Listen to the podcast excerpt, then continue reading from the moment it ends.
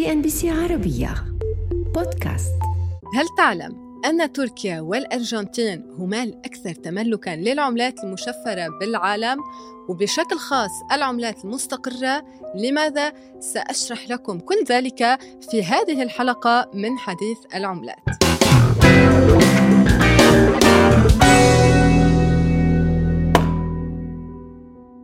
ال USDT هي واحدة من العملات المستقرة التي ازداد الطلب عليها بشكل كبير بتركيا والأرجنتين في الفترة الماضية.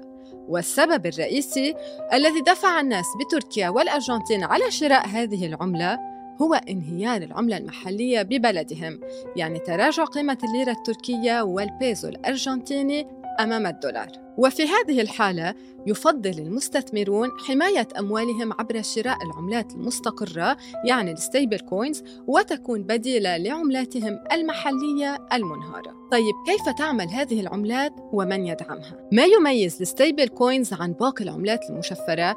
أنها مدعومة بالعملات التقليدية يعني مثل اليورو أو الدولار أو حتى الذهب.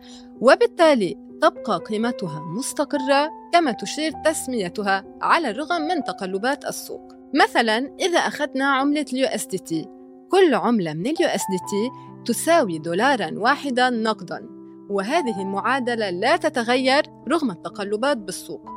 وتستخدم اليوم هذه العملة للدفع مقابل شراء السلع والخدمات. ال USDC أيضا من العملات المستقرة الأكثر شعبية وتنتجها منصة Coinbase التي تدعم كل عملة USDC أيضا مقابل دولار واحد وقد تبنت كبرى الشركات منها تسلا وباي هذه العملة كوسيلة للدفع العام الماضي وهذا رفع من الإقبال على شرائها. صحيح أن هذه العملات تبعد المستثمر عن مخاطر تقلبات السوق خاصة بالدول التي تعاني من انهيار بعملاتها. ولكن طبعا تبقى عملات تعمل بتقنية البلوك تشين ولا يدعمها أي بنك مركزي. ويبقى أخيرا أن نخبرك أن العديد من الدول ومنها الولايات المتحدة الأمريكية والاتحاد الأوروبي بطريقها نحو إصدار عملة ال CBDC. وهي عملة رقمية تشبه العملات المشفرة باستثناء أن قيمتها يتم تحديدها من قبل البنك المركزي وتعادل العملة الورقية للدولة.